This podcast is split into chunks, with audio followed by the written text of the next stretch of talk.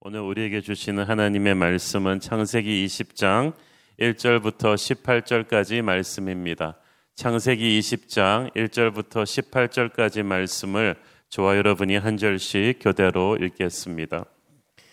아브라함이 거기서 네게부 땅으로 옮겨가 가데스와 술 사이 그랄에 거주하며 그의 아내 사라를 자기 누이라 하였으므로 그랄 왕 아비멜렉이 사람을 보내어 사라를 데려갔더니 그 밤에 하나님이 아비멜렉에게 현몽하시고 그에게 이르시되 네가 데려간 이 여인으로 말미암아 네가 죽으리니 그는 남편이 있는 여자임이라.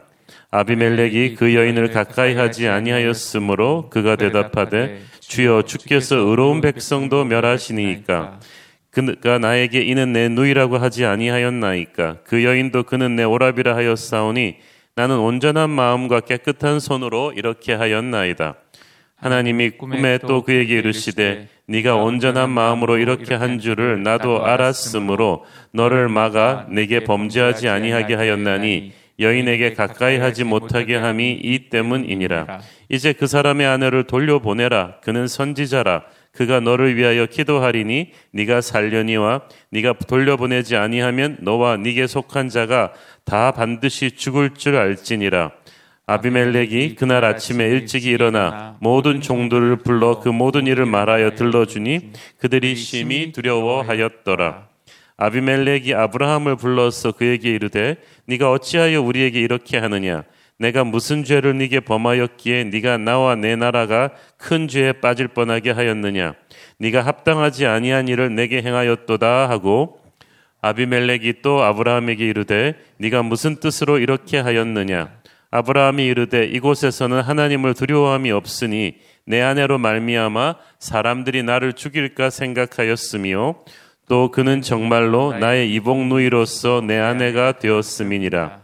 하나님이 나를 내 아버지의 집을 떠나 두루 다니게 하실 때에 내가 아내에게 말하기를 이후로 우리의 가는 곳마다 그대는 나를 그대의 오랍이라 하라. 이것이 그대가 내게 베풀 은혜라 하였었노라 아비멜렉이 양과 소와 종들을 이끌어 아브라함에게 주고 그의 아내 사라도 그에게 돌려보내고 아브라함에게 이르되 내 땅이 네 앞에 있으니 네가 보기에 좋은 대로 거주하라 하고 사라에게 이르되 내가 은 천 개를 네 오라비에게 주어서 그것으로 너와 함께한 여러 사람 앞에서 네 수치를 가리게 하였으니 네 일이 다 해결되었느니라.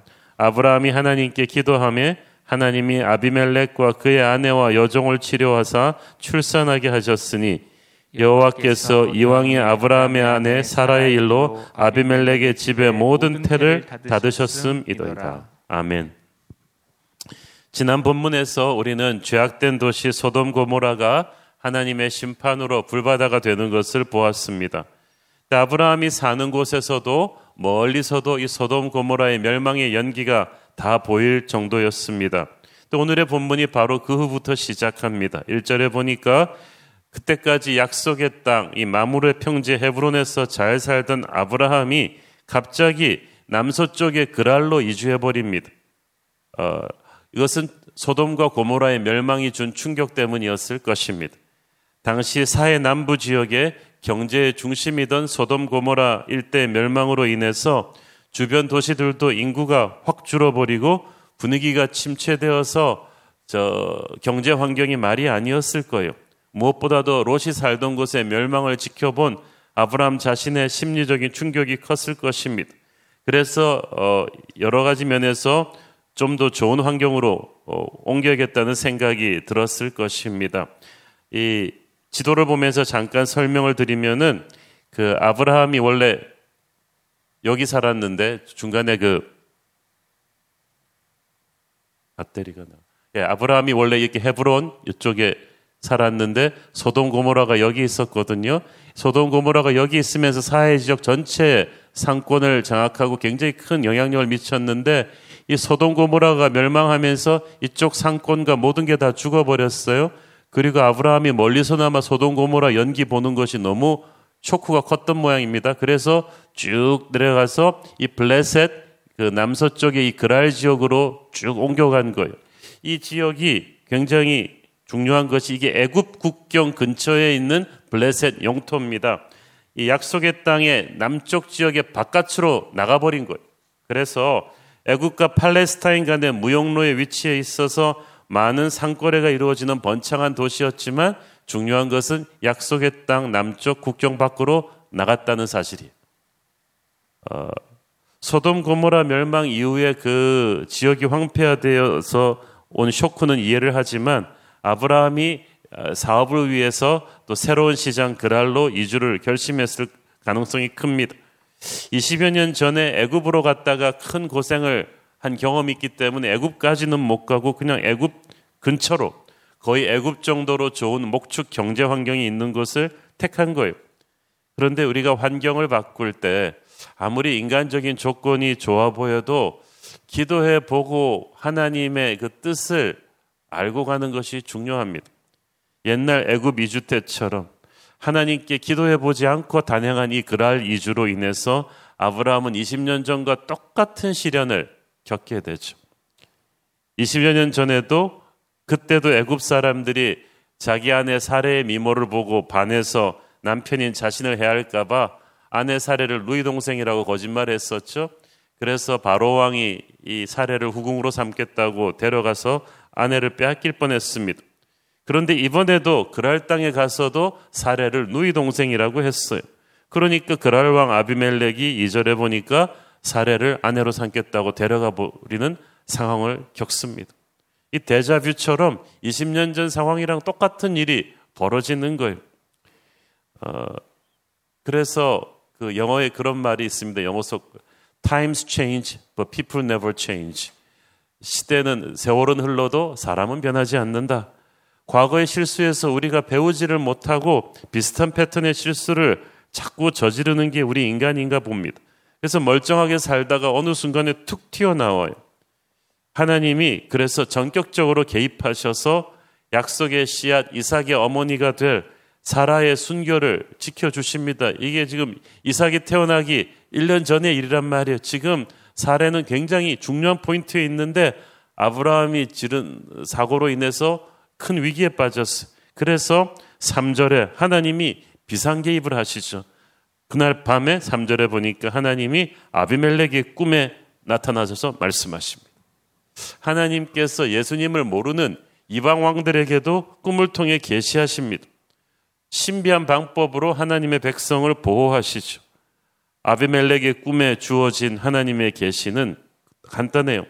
사라는 남편이 있는 여자다. 이 여자를 건드리면 너는 죽을 것이다.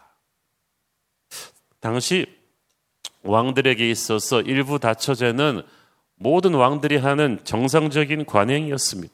자기 영토 내에 있는 어떤 여자든지 후궁으로 취할 수 있는 권리가 그 당시 권력자들에겐 있었어요. 그런데 하나님의 법은 분명했습니다.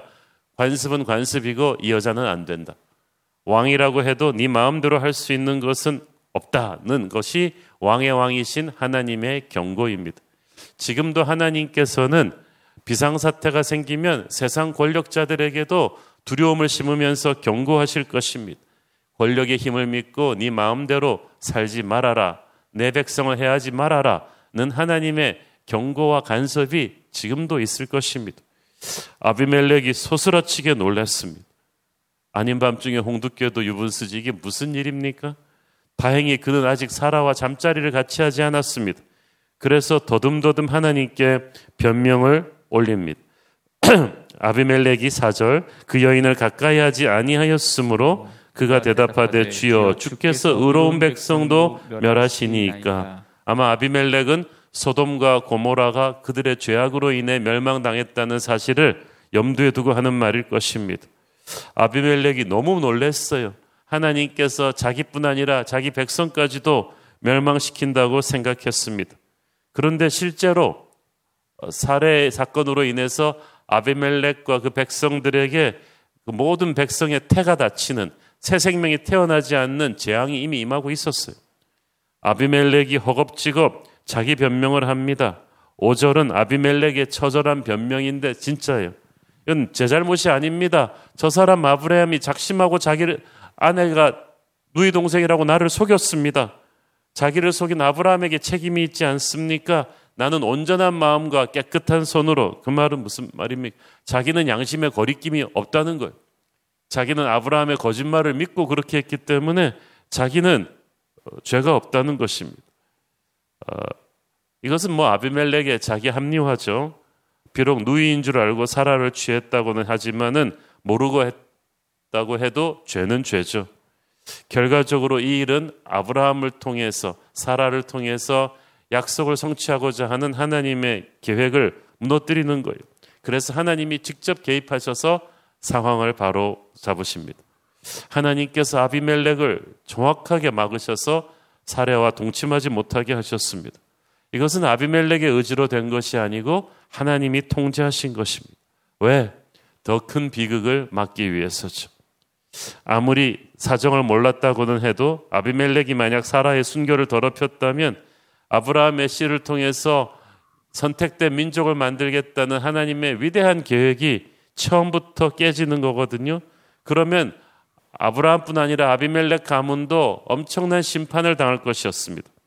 그러므로 사라와 동침하지 못하게 한 것은 결과적으로 하나님이 아비멜렉을 보호하신 것입니다.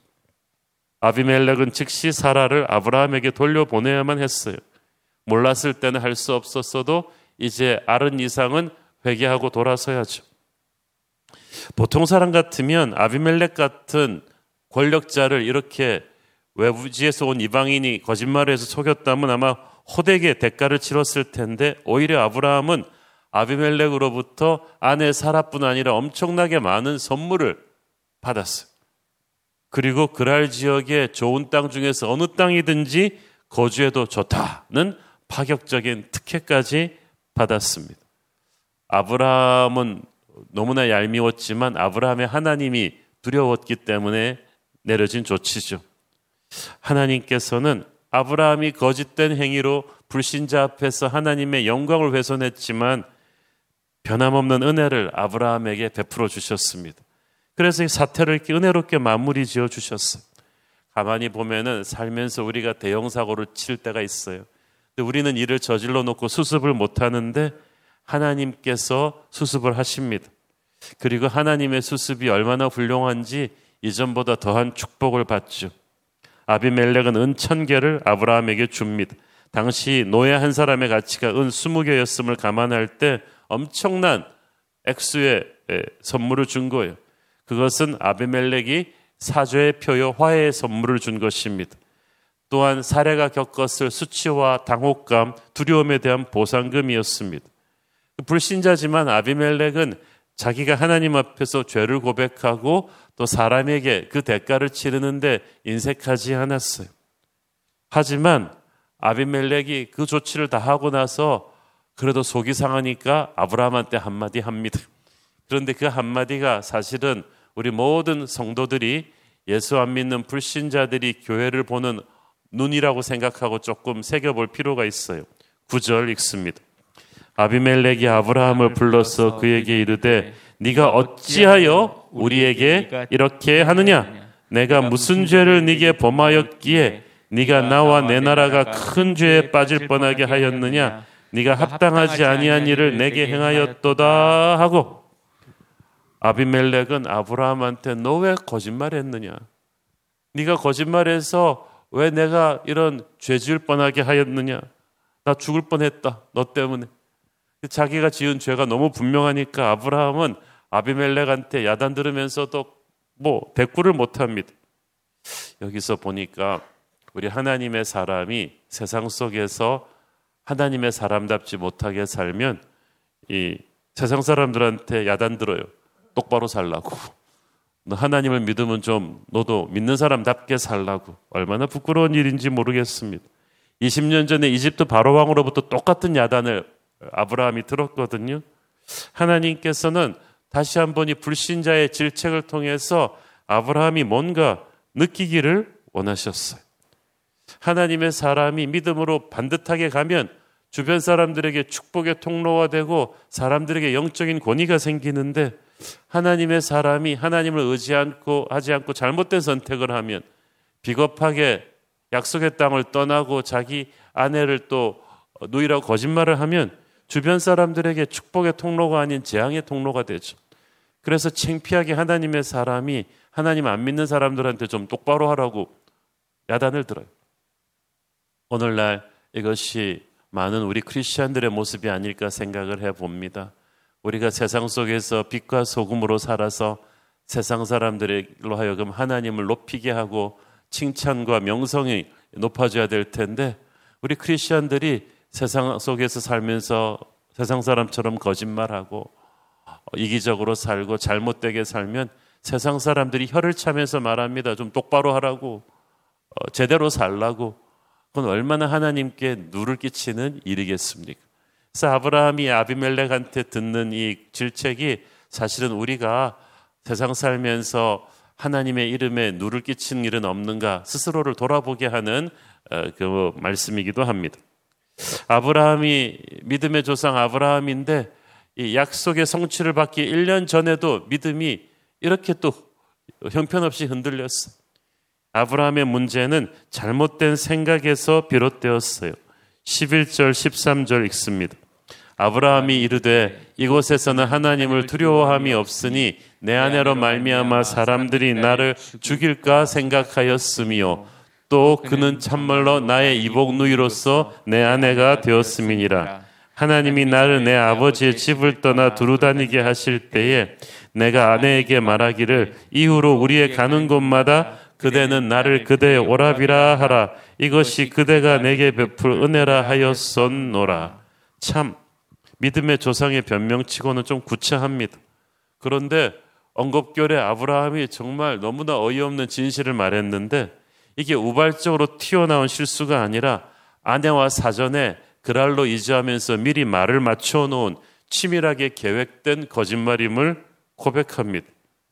자기 나름대로 그랄 땅에 가서 또 안전장치를 해 놓았는데 그게 말을 맞추는 거예요. 우리 부부가 함께 말을 맞춰서 거짓말을 하자. 아, 당신이 내 누이 동생이라고 하자. 이 거짓말을 미리 짜놓고 전략을 짜놓고 들어간 거예요. 어, 이건 심각한 거죠. 단순한 실수가 아니라 이미 어둠의 권세에게 두려움의 영에 굴복해서 미리 마음으로 패배를 인정하고 그리고 거기에 따라서 어떻게 할 것인지를 이미 질 것을 전제하고 나쁜 일이 생길 것을 전제하고 부정적인 행동을 할 걸 다 짜놓은 거예요. 그러면 어느 순간 상황이 터지면 정말 그 패배적인 작전을 그대로 행할 수밖에 없게 되는 거예요. 자, 우리도 그런 경우가 많아요. 어떤 어두움에 눌려서 미래가 두려우니까 자기 나름대로 그런 어, 나쁜 일이 생기면 우리는 이렇게 행동하자라는 전략을 미리 짜놓는 거예요.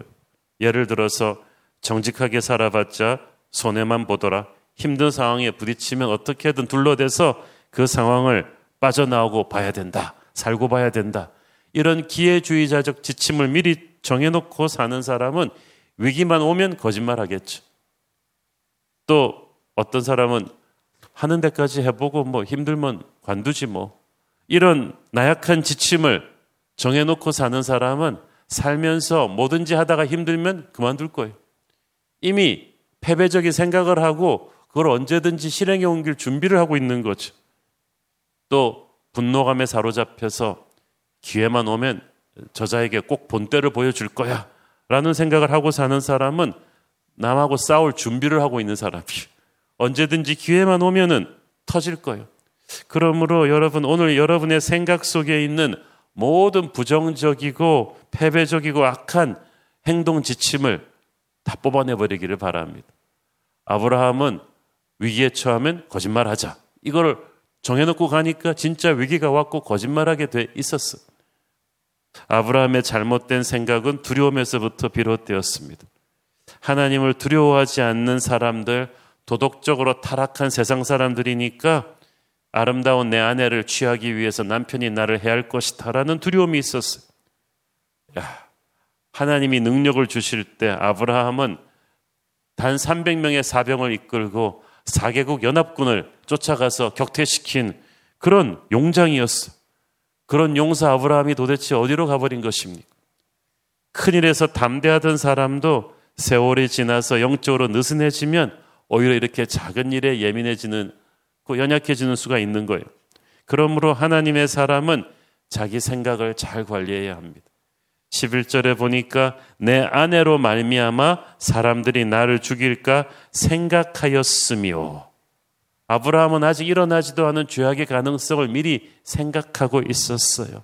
여러분 쓸데없는 것을 생각하지 마세요. 그러니까 이미 마음으로 패배한 거죠. 아마 20년 전 아름다운 아내 사례를 취하려 했던 애굽 사람들을 기억했겠죠. 마귀가 항상 우리로 하여금 과거의 나쁜 기억을 떠올려 가지고 우리의 로 하여금 부정적인 생각을 하게 해서 우리의 미래를 망쳐버려요. 무엇을 생각하는가에 따라서 우리의 인생이 결정되거든요. 우리의 생각이 영적 전쟁터입니다. 잠깐 방심하니까 믿음의 조상 아브라함도 부정적인 생각, 실패의 기억에 사로잡혀 심각한 죄를 저질렀어. 그러므로 우리는 성령께서 우리의 생각을 붙잡아 주시도록 기도해야 됩니다. 모든 생각을 사로잡아 사도 바울이 말했죠. 그리스도 예수께 복종하게 하는 거예요. 과거의 실패가 준 상처를 내가 너무 생각하고 있지 않는지, 아직 있지도 않은 미래의 실패에 대한 두려움을 너무 생각하고 있지 않은지, 저 사람에 대한 두려움을 나쁜 것을 너무 많이 생각하고 있기 때문에 그 두려움이 다 현실이 되는 거예요. 세상적인 생각, 두려운 생각을 하지 말고 모든 생각을 우리는 예수님께 고정시켜야 합니다. 히브리서 3장 1절 그러므로 함께 하늘의 부르심을 받은 거룩한 형제들아 우리가 믿는 도리의 사도이시며 대제사장이신 예수를 깊이 생각하라. 깊이 생각하라. 오늘 이 아침에 정말 부정적인 과거를 생각하다가 망한 아브라함 같이 되지 말고 이제 우리는 쓸데없는 부정적인 과거의 실패를 되뇌이지 말고 하나님이 주실 축복의 미래만을 생각합시다. 나는 나사렛 예수의 이름으로 승리할 것이다. 과거의 실패를 다시 반복하지 않을 것이다. 내가 두려워하는 일을 일어나지 않도록 나는 하나님을 의지할 것이다. 우리의 생각을 하나님께 온전히 사로잡히게 하는 이 아침이 되기를 축원합니다. 기도하겠습니다. 사랑하는 아버지 은혜를 감사합니다. 하나님 이 아침에 정말 우리 믿음의 조상 아브라함이 이렇게 연약할 수도 있는 것을 배웠습니다. 소돔 고모라의 충격으로 인해서 그가 다시 옛날로 회개하는 모습을 보면서 주님, 우리의 연약함을 봅니다. 주님, 마음을 강하고 담대하게 하여 주시옵소서. 마음을 강하고 담대하게 하여 주셔서 모든 부정적인 생각 버리고 하나님이 주시는 축복의 미래를 생각하게 하옵소서. 예수님 이름으로 기도했습니다.